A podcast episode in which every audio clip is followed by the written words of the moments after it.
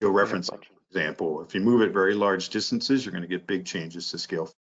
Move them small distances, you're going to just get uh, a little bit of, of change or maybe hardly any. Hello, everyone. Thank you for joining this month's TBC Power Hour for July of 2020. Um, I'll be joined my, myself, uh, Jeff Ryan, TBC Product Manager. I'll be joined by our most senior surveyor, Richard Hassler, who's the market manager here at Trimble, and also uh, Joe Blecka, my predecessor, market manager. Uh, so today's agenda, we'll walk through some of, uh, give you a high-level overview of projections and scale factors. Uh, we'll talk about how TBC is a true geodetic environment. Uh, we'll also go through some demonstrations on defining deep, sorry, define projections and default projections, and then importing and exporting point clouds. We'll walk through some resources and TBC power hours as usual, and then go through, through some Q&A. Okay. So with that, I'll turn it over to Richard Hassler. Hi, everyone. This is Richard. Um, I'm going to present a lot of different information today around the importing and use of scan data and other kinds of data in Trimble Business Center. And the, the structural uh, framework, I guess, in Trimble Business Center that enables us to combine data and use it. So you might ask yourself right off the bat, why are scale factors important to me if all I'm doing is just scan data? And I've been working without scale factors for a long time. Well, um, data collected on a curved earth needs to be represented on a flat map or a computer screen. We, we are combining all different kinds of data, or at least TBC allows you to combine all different kinds of data together into one project. And if we hope to, to marry those data together properly and have them mathematically fit and be able to represent this the measurements that are done on the curved earth, they, they will ultimately be presented to the user either on a flat map or a computer screen which means we have to find a way to mathematically get them into the format that works for, for that. Um, so if you have small projects, you can uh, easily work in, in what is basically an XYZ or northing easting elevation kind of coordinate system that uh, doesn't require the, the, scale factors and doesn't require a lot of uh, special work. But the larger, you, the farther you go out in a geographic project, geographically in your project, then the more this is, becomes an important factor, important issue.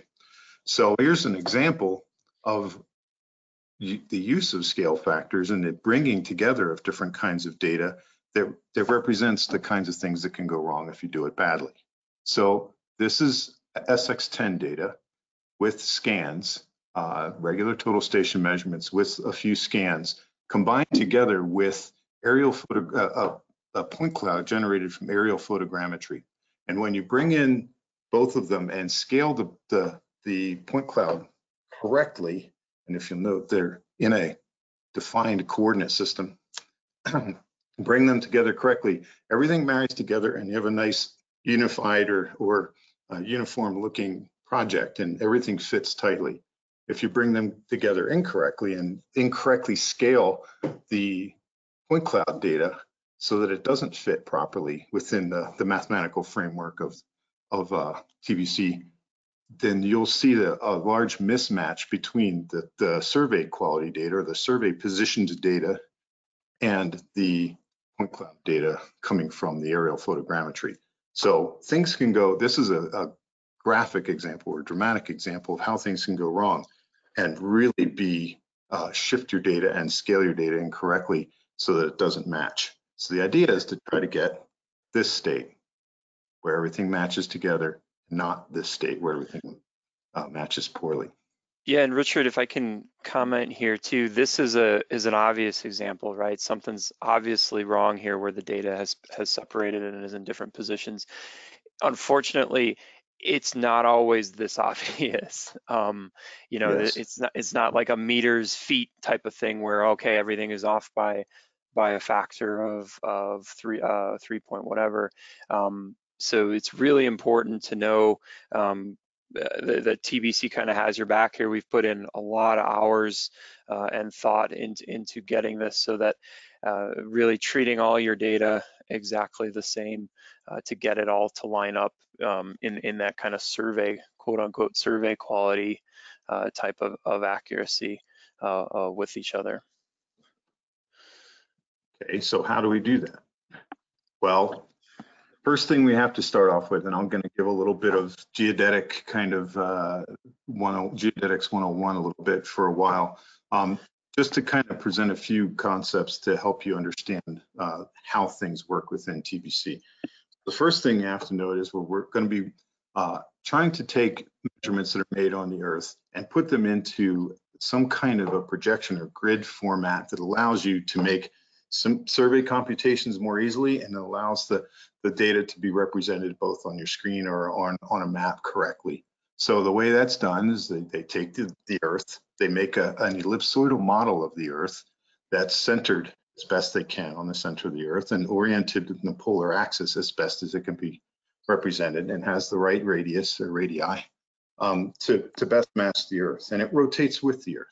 So you take that base ellipsoid. And then the idea is to try to find a way to make some kind of a projection surface that can be flattened out and made into a northing easting kind of elevation sort of a format for the user um, that fits well over a particular geographic region. Now, there are two different primary uh, grid projections that are used pretty frequently throughout uh, the world. Um, these aren't the only projections, but these are two primary ones um, to show you ways that you can make a grid projection that fits over a region on the Earth. So you can take a transverse Mercator and they take a cylinder and wrap it around the Earth, and you can see those dark lines in your view here. I don't know if you can see my cursor or not, but um, those lines represent the intersection where that cylinder is slicing through the ellipsoid. And those are those circles represent areas where the the surface, the projection surface exactly matches the surface of the ellipsoid. So anything that's on that particular, those lines of intersection, you have exact agreement between your projection surface and the ellipsoid. Um, you see the same sort of thing when you slice with a cone through the ellipsoid and you have these circles or, uh, where you get the exact match between the cone and the ellipsoid surface. Okay, now you take those projection surfaces and flatten them out and then you'll work on them as though they're a flat northing easting elevation. But what you have to notice, they're going to be distortions when you do that because the, the ellipsoid curves away. You can see uh, transverse Mercator is really great in north-south direction here. But as you go east and west, the ellipsoid curves away from the surface of this the cylinder. The same is true uh, with your cone. As you go uh, up, that's decent east-west when it's uh, placed in this way. But north-south direction, you'll see that the ellipsoid's curving away from the surface of the cylinder. So those, uh, these are positioned exactly right to give you an, an area where you get the lowest amount of distortion you can get for the region where you're working. And uh, you go outside of that region and suddenly you start getting greater and greater distortions or differences between the, the projection surface and the ellipsoid. So there are some scale factors that come into play when you're trying to map or or project from your ellipsoid to your surface. And if you look at this is kind of a side view of say that the transverse Mercator, if you will, and you can see that these lines right here and here, the scale equals 1.0. Those are the lines where you have exact match between your ellipsoid and your grid. This grid surface or flattened out projection here represents the, the surface of the, the cylinder. Um, if you are in an area where the grid is actually beneath the surface of the ellipsoid, you're going to have to, to and you measure a distance along the ellipsoid, say in the center here. Can you see my, my cursor? Yes. Okay. You, you measure along the ellipsoid right here. Well, in order to get that distance or that the, those points to match down onto the grid surface, you're going to have to multiply by a scale factor that's smaller than one to shrink this ellipsoid distance down to the grid. In areas where your, your grid is outside of the ellipsoid or extends beyond the ellipsoid surface, then you can see that any measurement along the ellipsoid surface in this area is going to extend out to a longer distance on the grid. So the scale factor is greater than one in that area. So this is a very important notion that they're trying to place this grid such that you have the maximum amount of area where you're as close to one with a scale factor as you can get. And the farther away from where the, it's intended to be used, the less, uh, the less uh, good a fit there is. But these scale factors are dependent upon where you are on the surface. Okay, there's a second scale factor that's employed that relates to the elevation of where you're working. Um, you all work on the earth and not on this perfect ellipsoid. Now the ellipsoid's meant to more or less approximate mean sea level, if you will, around the entire globe. So if you're working very close to the uh, sea level, you're going to be very close to the ellipsoid surface and you'll have a very minimal difference between the ground measurement you're making and the ellipsoid distance or ellipsoid uh, measurement. But if you're working way up high, and you can just ignore this grid for right now, I'm working on this topographic surface up here in Colorado in the mountain, and I'm measuring my distance here along the ground. Well, in order for that distance to be represented correctly on the ellipsoid, I have to multiply by a scale factor that's less than one to shrink that distance down to where it's uh, the proper length that's projected onto the ellipsoid. Um, so if I'm working below sea level in those rare areas where you actually do that, you would multiply by a scale factor that's greater than one to get a distance from here up to the surface the ellipsoid. So if you take the elevation scale factor, which is dependent upon your elevation and where you're located when you're working on the ground, and you take your grid scale factor, and you can, you can put them together into what's called the combined scale factor. And this gets you between ground and grid. So if you want to do any kind of uh, the projection from your ground down to your grid, then you'll take the combination of the grid scale factor and the ground scale factor and uh, use those, multiply those together. The product of those is the combined scale factor. This is the scale factor that TBC employs whenever it's doing conversions from your field measurements to the, the surface or the projection surface or coordinate system that you choose within the software. Okay. So with that said, we have to say that TBC is a geodetic environment. You have to have a projection in TBC to work. So if you're working in regular, like let's say Trimble RealWorks, uh, a typical kind of a scanning data, uh, scanning software, you would have an XYZ perfect rectilinear, you know, right angle coordinate system that's XYZ and it represents the data really nicely over a small area. But if you start extending your survey or your scans out over larger distances, that, that ability to match what's measured on the curved earth starts to fall apart a bit when you're just trying regular XYZ. So in TBC, you must have a projection. Now we have a default projection that you can use when you import your data if you don't already want to work in, in a predefined system a government system like Colorado State Plane or some other systems that government agencies produce. So the default projection is a transverse Mercator projection. So when you bring in scan data, I'm going to stick with scan data just because it's a simple example here. It has just, you know, uh, surface measurements. Total station data are the same. You don't have any latitudes and longitudes in your data or any other kind of geodetic measurements like you get with GNSS. You just have basically measured XYZ stuff bring it into TBC. And if you have just uh, the default coordinates that you get from your scanning system, those data are going to be placed at zero, zero, zero. You basically have no other coordinates. So you're going to take this default projection, this transverse Mercator projection, and TBC will create it at the ellipsoid origin. Now the ellipsoid origin is at zero longitude, zero latitude, zero height above or below the ellipsoid. That means it's sitting in the middle of the Atlantic Ocean but that's not really important to you. What's important to you are the grid measurements. So what it'll also do by default, if you do just accept all the defaults when you bring your data in, is it'll place the origin of the grid, zero, zero, zero, northing, easting, and elevation, at that same point, at zero, zero, zero lat long. So you'll have a, a, a cylinder fixed at the ellipsoid in the Atlantic with the origin of that uh, grid system, that, that cylinder at zero, zero, zero. Now you have some ability to change what coordinate it puts at that intersection point on the grid with, and I'll talk about a little later. So that means that you have a perfect fit between the ellipsoid and the grid at exactly zero, zero, zero. So your scale factor is 1.0. All of your data don't need to be altered in any way to fit. They fit perfectly. As you move away from the origin, the fit becomes less good, but will, I'll show you some examples later.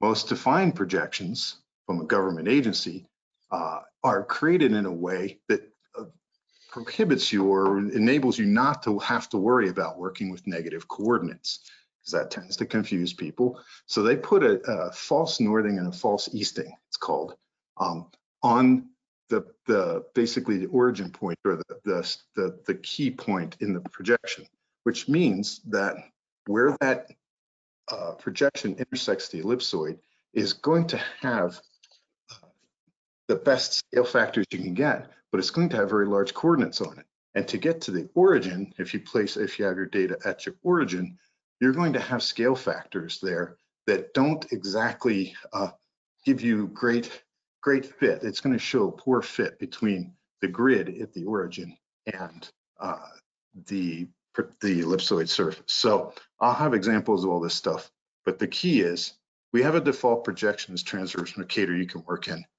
if if you don't have to report in uh, other kinds of coordinates that works very well with scan data. All right. So fundamentally, that's kind of how TBC works. There's another uh, concept that needs to be introduced here, and that's the station types.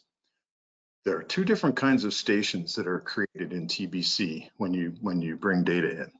If you have data from an R10 GNSS receiver or a total station, um, SX10, you can bring those data in and um, it'll create what's called a survey station. Now, survey station positions are computed by using survey observations and any control values you have for uh, a basis of your survey. And those positions, whether you're doing adjustments or anything like that, any changes to your observations will change the positions using the survey computations, and you'll get a new position on the ellipsoid area on your grid, which projects to the ellipsoid um, for that new, uh, new station position. And each station position will have a unique combined scale factor based on its elevation and position on the grid. Okay, and those combined scale factors are applied to all survey measurements made from that station. When you bring in scan data, you go out with a scanner, say a TX8, you set up, you hit scan, you move it, you set up, hit scan, and each of those scan stations are not related to other scan stations by default.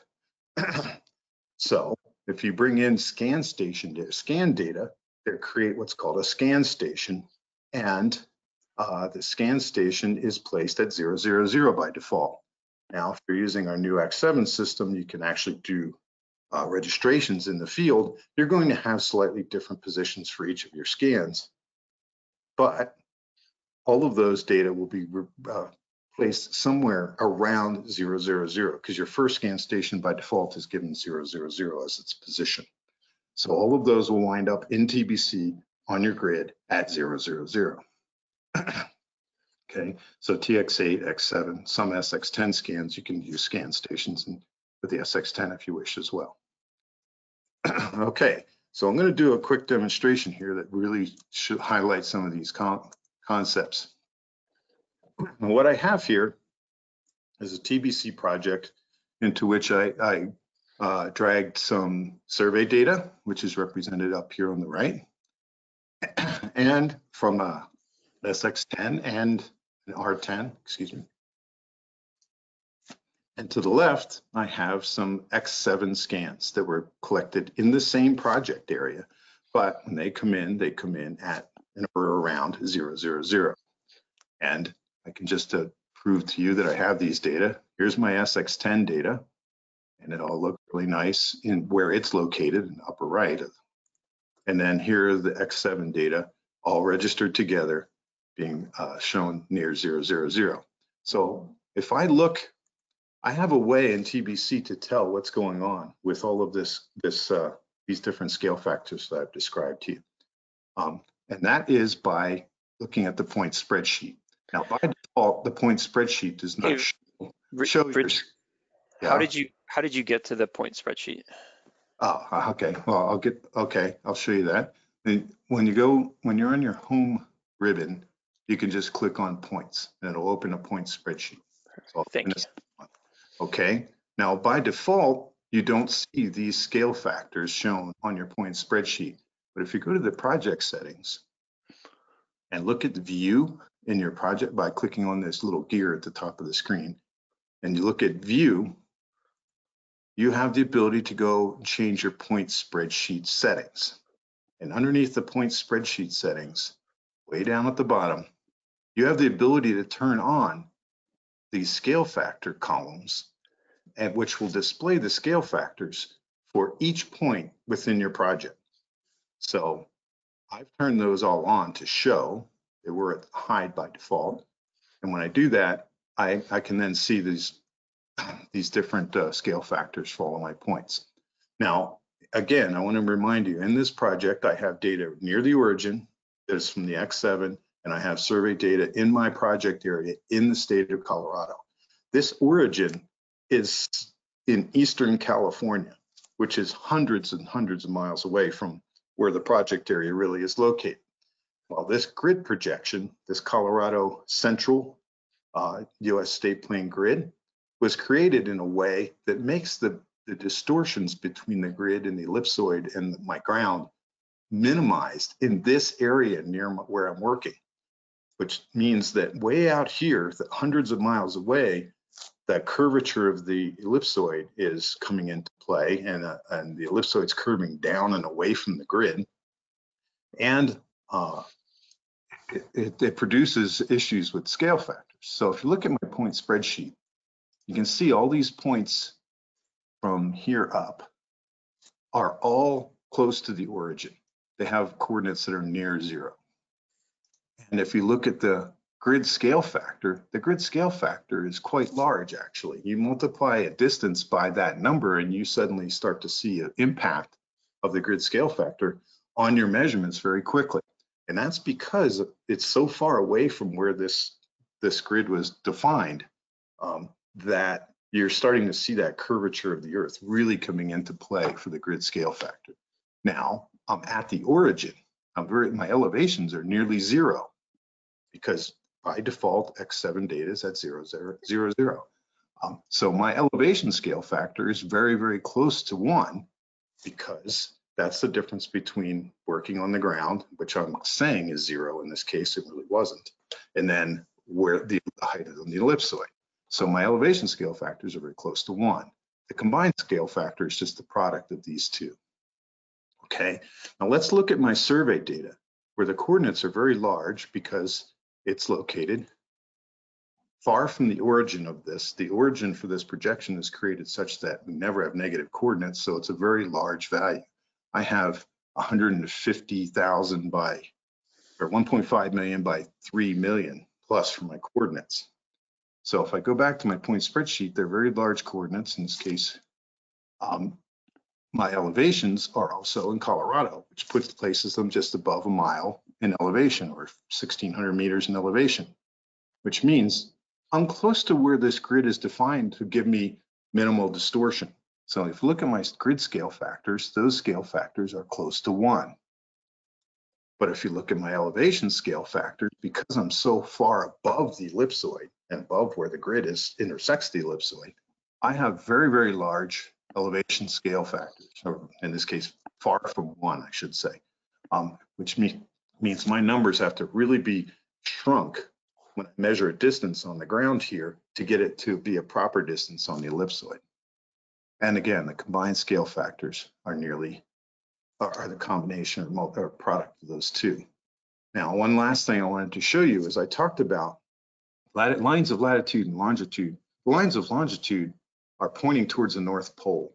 So when you make these grid projections, I'll quickly get back to that. When you look at these grid projections, the lines of longitude are actually converging towards the pole.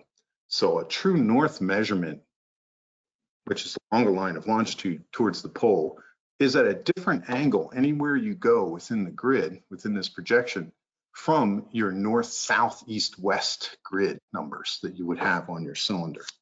So if you look at them really, really far away from the origin or, or away from where this projection was defined correctly, uh, on the right side here, because I'm near the origin, then I'm seeing very, very strong convergence angles uh, that, that will come into play and actually change the rotations of your data uh, because I'm so far away from where the grid is properly defined.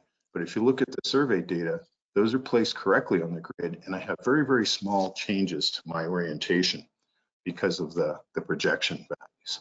So while this stuff looks pretty good visually, and this is X7 data here, it's really not in the right place on the grid. It's not being scaled correctly, and it has this convergence angle problem that is actually altering the, the orientation of each one of the stations here. Okay. So I think that's mostly what I wanted to talk about with this demonstration. So let's get back to our our uh, our product or our, our presentation and talk more about how scan data are handled in TBC. So I'm going to talk about how the scan data are brought in and when you're importing them, kind of what happens to them. And then what are the impacts of doing different things like georeferencing and or uh, registration when you're working with scan data within TBC. So the first thing that's important to note is that when you bring scan data into TBC, it's stored in the project database at ground. now you're scratching your head thinking, what does that really mean? Let's think about it from, uh, many of you are surveyors, I suspect, so let's think about it in terms of survey observations. When you go out with a total station to make measurements, you're making distance measurements and your angle measurements on the earth, and you store them in the data collector. When they're stored in Trimble Access, they're stored as the original measurements. Yes, you may have a few little uh, um, modifications made to it based on prism constants and those sorts of things. You have some some things, uh, EDM uh, corrections, PPM corrections, and those sorts of things. But basically, what you have are your ground measurements. Um, you bring them into TBC; those get stored as ground measurements. And what this allows you to do, and, and the same is true with scan data, they're handled in exactly the same way. The, the, the measurements made from the scanner are handled, run in as, as ground measurements. So that allows you to combine all these different data types all together. And as long as the, the data are located correctly in your projection or in your project and in your coordinate system, then all the correct scale factors, all the correct uh, modifications can be made by TBC during the computation of your points to ensure that you get a good fit together of different kinds of data uh, in your project. Uh, also, you can change positions of your stations. I, I, made measurements from my station, but if I put a different coordinate on it, it just moves the station. I don't want it to uh, have to undo a whole bunch of changes I made to my measurements and then redo changes. All I have is my raw measurements move and then all my projection parameters and everything correctly are applied.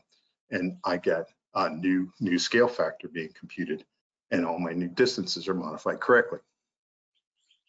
And it also allows you to completely change your coordinate system to a different coordinate system.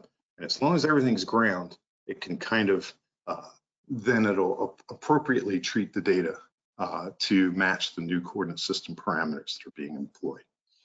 So very critical to understand that your scan data are being stored as, as at ground. So what it, the onus is upon the user to ensure that when they bring their data in, depending upon what kind of data it is, that the right choices are being made during the import process to make sure it goes in as ground correctly. Okay, so when you import scan data files into TBC, if they come from scans, I set up, I take a scan, that's a scan data. I've, uh, um, I marry a bunch of scan data together and make it one kind of solid block. That's point cloud data, and we'll talk about that later. So scan data are station based. That means you have some kind of setup there, whether it's through a TDX file from an X7 or from a different TBC project, or if it's TZF import directly from a uh, TX scanner, those all have a station defined for them. So station-based scans use the position of the station to compute the scale factor. So that's fine. Um, by default, everything comes in at zero, zero, zero typically, and everything just lands on top of each other, except the uh, X7, which could have a registration. So when you register the scans, you're moving those stations. You're using the scan data to basically kind of reset your scan positions in and they all have a relative displacement. They're, they're, they're not all at the same place. And each one of those, um, when, when it all comes in, then you compute a scale factor and you apply it to your scan data and based on scan station positions. Right? So every time you move the station, you get new computation of scale factors. So on a default projection where the scale factor is at one and you're at the origin, there's very little scaling of the data for the terrestrial scan project. So if you're using a TX8 and you bring the data into TBC, what you're getting is very, very close to what you would get, say, in RealWorks if your project size isn't really large. If the project size is large, then TBC is actually handling those scale factors and the data better than RealWorks would. Okay, so let's say I, I have X7 data and I have a registration and I bring it into my project. Well, if you're bringing it into a default project and it's placing it near the origin, near 000, it's unlikely a whole lot's going to happen. We looked, uh, uh, I'll show you in just a second. Um, not much scaling is going to take place and the data will be very similar to what was you see in perspective software in the field. Um, if you're bringing in data that was registered from RealWorks and you can apply this registration to the TZFs, again, unless you've really moved it far from the origin and you bring it into a default project in TBC, it's going to match very well. But anytime you move scale scan data, the combined scale factor is going to change based on where your station positions are. And it's going to change a little bit anytime you move it. And also those divergence angles, or those uh, convergence in the meridian things that happened with grids are going to change a little bit because those are based on your position on the grid. So you'll get slight changes and it's highly recommended to look at your registration after import just to verify that it matches your expectation it didn't completely fall apart or change in any dramatic way that messes it up. Okay. So this is where this default projection stuff gets interesting. Um, I bring my data into a default, into a project, uh, that my scan data and just drop it in there. It'll bring the data in and before it opens the project up, it's going to throw up this dialog that you see on the right and say, what do you want to use for your false easting and false northing? Now, a lot of us who are surveyors, especially old school guys like me, frequently use 5,000, 10,000, or some kind of arbitrary coordinate system like that in which to work. Because a lot of what we were doing was over small distances. We didn't need to create formal projections and those sorts of things and we were quite happy working um, working in an area that a small area with an XYZ, pure XYZ Cartesian coordinate system. Now, this default projection kind of lets you do that. And by default, it's going to put 000 on the origin. Well, when you're working with uh, X7 data or scan data, the scan, the first, at least the first scan position, if not all of them, will wind up right at the origin. Well, do you want that to be a zero, zero, zero number so you have negative coordinates, as you could see in my previous uh, example? Or do you want it to be some other number?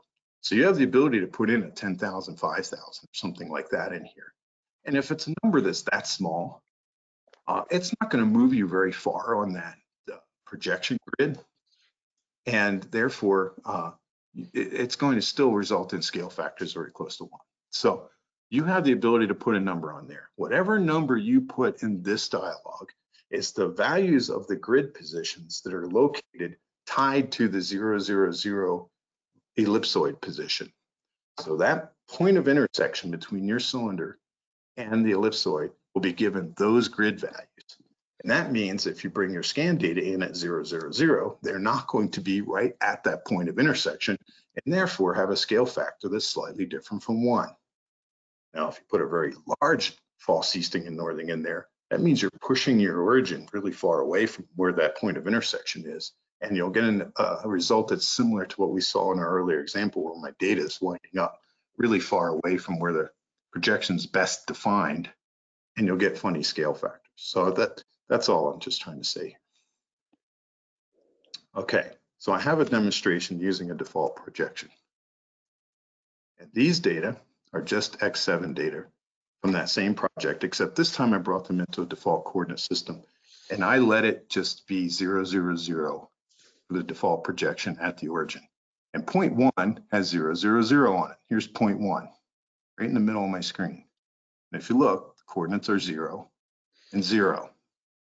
So what I want to show you is the same kind of point spreadsheet idea as I showed you before. Point one by default in an X7 project's given zeros. If you have TX8 data, all of them would be zero and you'd have to register them for them to be separated out like you see here. So I didn't change my default, my false northing and easting. So I actually result with some negative coordinates here. But the important things to note is look at the grid scale factor.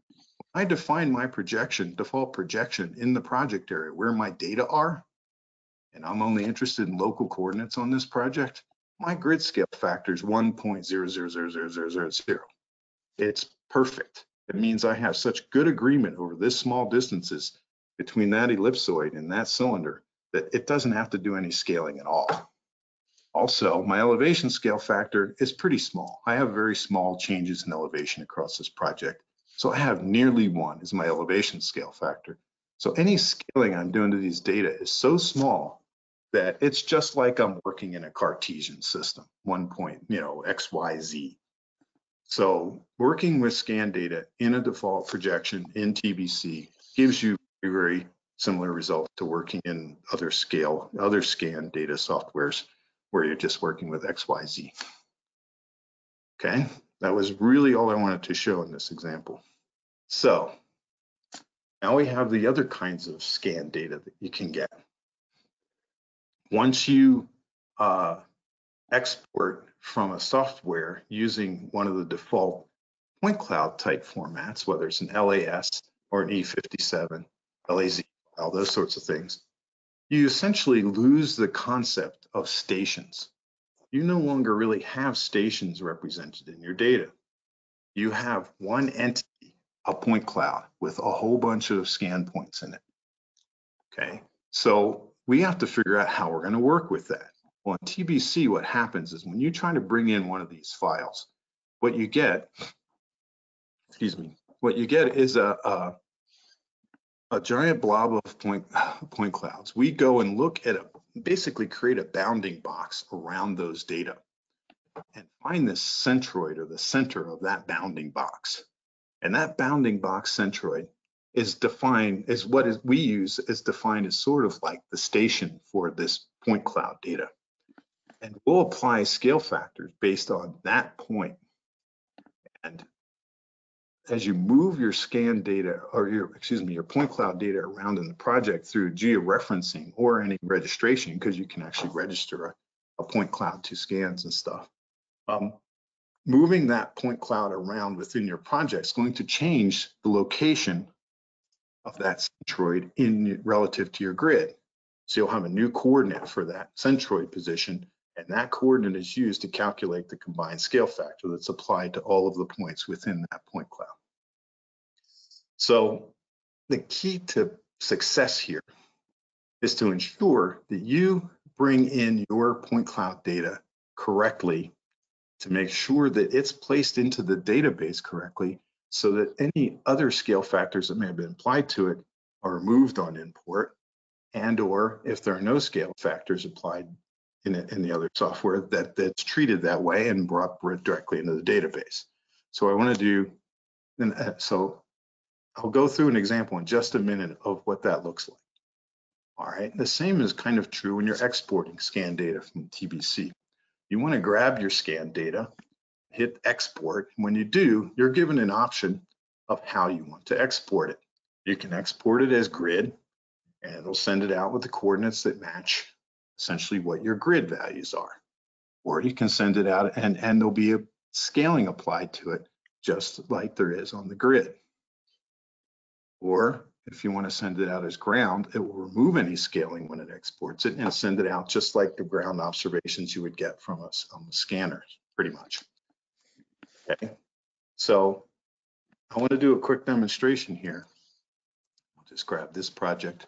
I'm going to create a new project by clicking on this new default project. And just have it create a, new project real fast. Excuse me. Hey, Richard, while you're loading that up, the, Yep. the data in that Walnut Creek Shopping Center, was that registered in TBC or was that in RealWorks and then brought into TBC? Both of those were in the would have shopping, been, there was X would've- seven data, so it was it was in the registered in field. perspective. It was Okay, registered in okay. perspective. gotcha. Okay, give me just a, And Perspective for everyone um, is the field software that controls the uh, Trimble X7 scanner. and it allows you to do in-field registration of the data Yes. Sorry. and make that clear. No, thank you. Okay, so what I've done is I have a default project here. And I've grabbed an LAS file that came in that I'm bringing in from some third-party source, or whether it was exported out of another TBC project, exported out of Perspective, exported out of Trimble RealWorks, or a third-party uh, aerial photogrammetry project. Um, I don't know. Well, I, I need to know. Let's put it that way. I need to understand what these data are before I can properly bring them into TBC. So on my screen, you can see that I have a, some options presented to me when I try to bring in an LAS file. So I can bring it in as non-georeferenced ground scaled point cloud. So if I exported it from TBC as ground, or if- if I'm bringing it in from T, from Trimble RealWorks, which is ground scaled, non-georeferenced typically, um, I would just say, okay, and would bring that file in. If I hit okay now, we'll be here for a very long time. Um, so I'm not going to do that. Um, now, it can be from a photogrammetry software. And if it's from a photogrammetry software, it could be located correctly in relation to a particular uh, coordinate system and have scaling already applied to it. And that's frequently the case when you're bringing data in from a photogrammetry software. If that's the case, I would want to select georeference grid scale point cloud. But those aren't my only two options. I have other options here. I can have a georeferenced point cloud that is not grid hmm. scale, that it's ground scale. And this can happen in Trimble RealWorks. You have the ability to assign or, or move the data, so to speak, within the XYZ coordinate system of, of Trimble RealWorks, move it to a location that might look just like a grid coordinate from uh, Colorado State Plane Coordinate System, for example, with 1.5 million and six, 3 million something uh, coordinates on it. I can move them, but it doesn't calculate scale factors for them. So I could, and as a result, export those out and have coordinates that are based at look like they're kind of in the right place in my projection when I use a Colorado State plane as an import project, but they aren't really scaled correctly.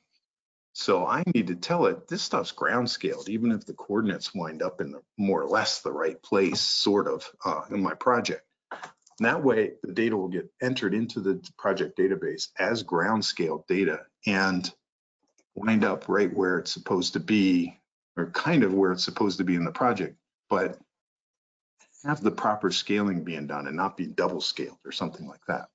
I also have the ability to bring in data. Let's say my data are coming from a, a, a point cloud, or excuse me, aerial photogrammetry software, and the user had a UTM coordinate system, some other kind of uh, general coordinate system in it, and I would want to bring it into a Colorado State project. I have the ability to do that by telling it it's grid scale and it's in a, and it's in a particular coordinate system that differs from my project coordinate system.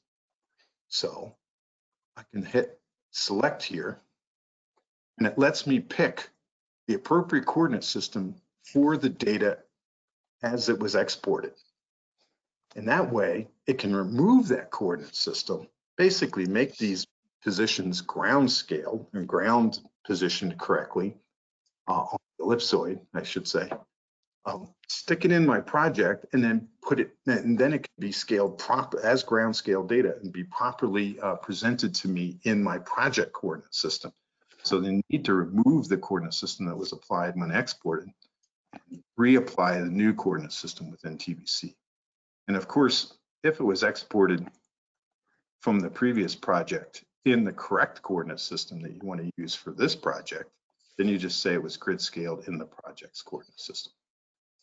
There are other options available to you too that I'm not going to go into detail on, but I did want to show you that if I'm going to F1 right now, which brings up the help. There's very, very detailed help on these options and what all of those do available to you. And I would highly recommend you look in the help files when you're talking about these scale options because our, our tech writer and uh, several of the experts, uh, I guess you could say, on how this work, work together to produce a very, very high quality, uh, uh, rich help topics that give you information about how this all ties together. Okay, so I can say okay, but I'm not going to actually do the import. I just wanted to show you that there are many options available to you here. Right? Let's get back to the slide deck. I think I'm closing in on the final final pieces here. Um, after we do the demonstration, we have uh, the topic of mobile mapping and aerial imagery. I'll start off by saying these are really outside the scope of this talk and would take me a talk at least as long, if not longer. And I have to get a whole lot of help to do it, to really present this information correctly to you. But one thing I do want to say, both mobile mapping and aerial imagery are reliant on the use of GPS. When you rely on GPS, then you have a full geodetic set of data, I guess you could say, from which to work to properly locate your your your data or it, from the images any resulting point clouds you make properly in a in a coordinate system and apply the correct geodetics to it. Um, so the fact that there's GPS involved uh, makes it far more complex, but at the same time potentially far more accurate over large distances. So um, mapping in particular it has a very, very specialized scale factor handling because you have these really long, potentially long corridors that could be 100 kilometers or more long. You have scanning going on the entire length. And you need to have a way of uh, addressing the changes in scale factor as you go up and down in elevation and as you go across the grid. So they they divide it up into subsections and uh, calculate individual scale factors for the centroid of the, each of those subsections and apply it. And there's, there's a lot of specialty handling going on with the scale factor for those data. So I just wanted to kind of mention it. Those are both tied to GPS typically, and they have uh, much larger areas they cover. So much more sophisticated handling of those data need to be undertaken compared to regular terrestrial scan data. I want to add here um, real quick that that the data, if you're moving data back and forth between UAS master and TBC, we know the the parameters. We kind of control both of those environments, right? As as a as a Trimble entity, um, so you won't have to do the the uh, importing of the scale uh, uh, factors and hey was this was this georeference to to to projected coordinates or was this georeference to local coordinates or whatever um, the the the uh, geodetics are taken care of for you automatically so that's that's one benefit uh, of working uh, between UAS Master and, and TBC. So I, I've really pretty much done with my content. If there's anything I want you to understand as takeaways from here, or you can go back and re-listen to what I said or read our white paper that we have on this topic, um, is to pay attention to the fact that TBC is a geodetic environment and you have to have some kind of projection defined. And pay attention to the fact that we use stations and the station positions within the project are what control, what kind of scaling is taking place uh, to all of your observations of your data. Those two things dictate how TBC is working with your data and, and getting those right make all the difference as to whether this stuff is going to be very easy to work with and combine well with the data or not. So that's all I have for now. If there, let whoever Jeff can take over from here, I guess. I want to I want to add one thing as well. And Richard, you mentioned this in the in the front uh, uh, beginning of this presentation is that we try to handle all of your data the same, right? Even though there's those different, you know, again, why why should I care uh, uh, slide. Um, even though the the sensors that TBC can handle uh, are, are very wide and and different, um, and, and they can collect data uh, differently, and then they, they're subsequently georeferenced differently potentially when you're talking about scan data.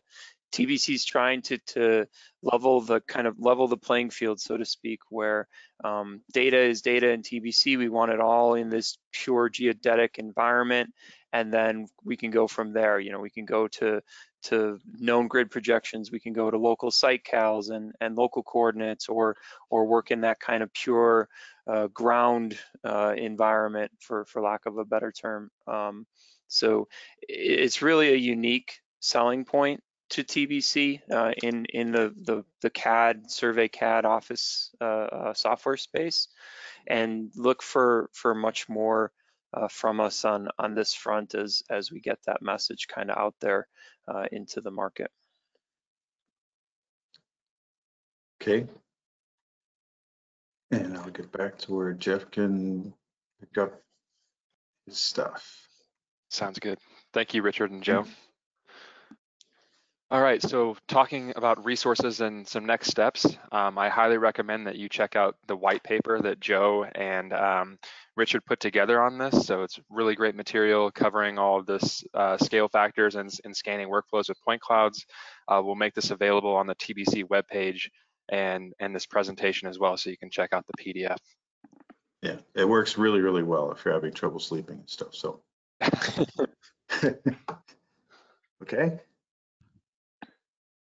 All right, and then as Richard pointed out, pressing the F1 key is a really great resource for you guys to get some help within the product too. If you're unsure about what some buttons mean and, and where to go, just hit F1 and, and we'll help you out there.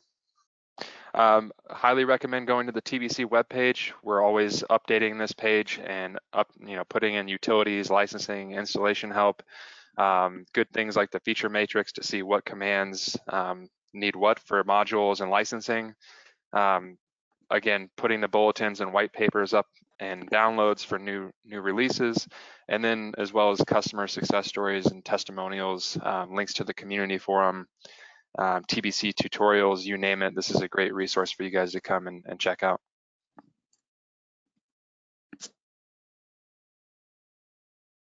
Um, YouTube channel, this is a, also another great resource with 300 videos and, and counting. Uh, this is a great way to come in and check out point clouds playlists and workflows and even do some diagnosis and and figure out what's going on with TBC. Um, so check that out when you have a minute. Um, there's a few questions that came in uh, during this power hour. All past out, uh, TBC power hours are available for free um, using this link in this slide deck. It's also on the TBC webpage. If you scroll down, you'll find it in there um, watch any past session on demand. So please utilize that. Um, next steps, if you haven't downloaded uh, TBC 530 already, please do, do so. And if you're interested, contact your local uh, distribution partner to get a free 30-day demo license um, and see if you like it. You can use that link there to find out which, which one's the closest to you as well. Uh, the next TBC Power Hour will be Wednesday, August 26th at 8 a.m. Mountain Daylight Time. Um, TBC, it will be covering the TBC GIS module uh, where surveying and GIS intertwine. So with that being said, we'll take some questions and we'll go from there. Um, uh, Alex had a question um, earlier about just grid distances, ground distances, or grid environments, ground environments.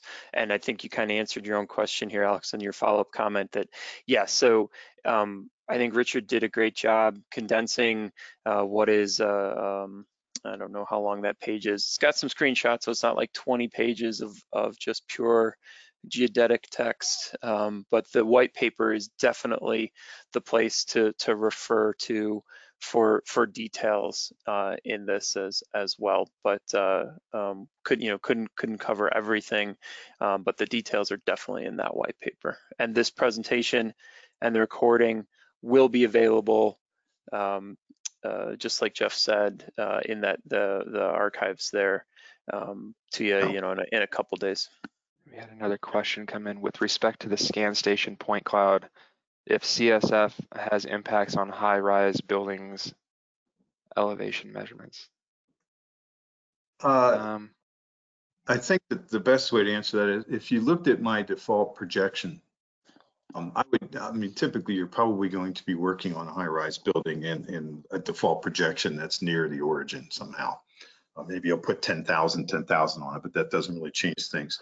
The, the scale factors that were, were used on that, uh, that's okay, uh, on that uh, localized projection were so close to one that it really had no no tangible impact, even at, at the level of high rise. My grid scale correction was 1.00000000 all the way out.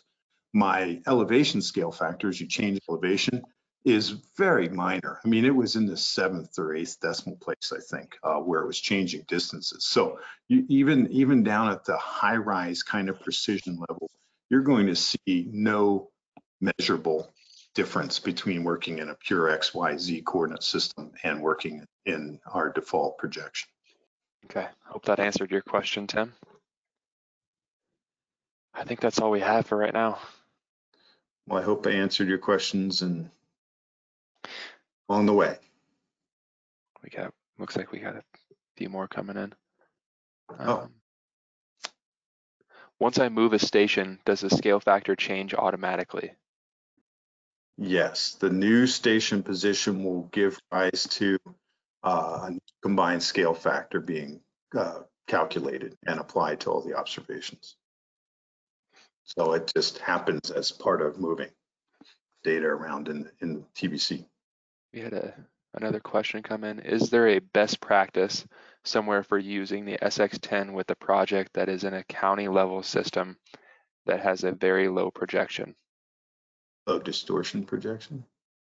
Um, n- Not really. Um, uh, The one thing that I really failed to mention here, and I do bring it up in the white paper, is if you have very large changes in your project area in elevation, then you may think about splitting your project. Elevation scale factor is a pretty profound impact on distance measurements. And if you're going thousands of feet across a project area, which sometimes happens if you have a road going up a mountain, for example, um, you may consider separating that into separate projects because there's no easy way to uh, make all that stuff fit together well uh, with very dramatic elevation changes. But if you're just working across a fairly, you know, rolling kind of terrain uh, over uh, your project area, it should be fine using SX10. That everything works pretty much like the X7, uh, excuse me, like a like a total station. Uh, so um, you should see good agreement unless your project area is really immense. Um, and then you got to pay attention to changes in the scale factors. So Thank you, Richard. Well, thank you guys for attending. I want to give a big shout out to Joe and Richard for working on this and giving you guys, you know, that field to finish with confidence piece there with point clouds and scale factors going forward in TBC. So we hope you found it informative and really appreciate you guys um, hopping on and, and hosting this. Absolutely. thanks, everyone. Thanks, everybody.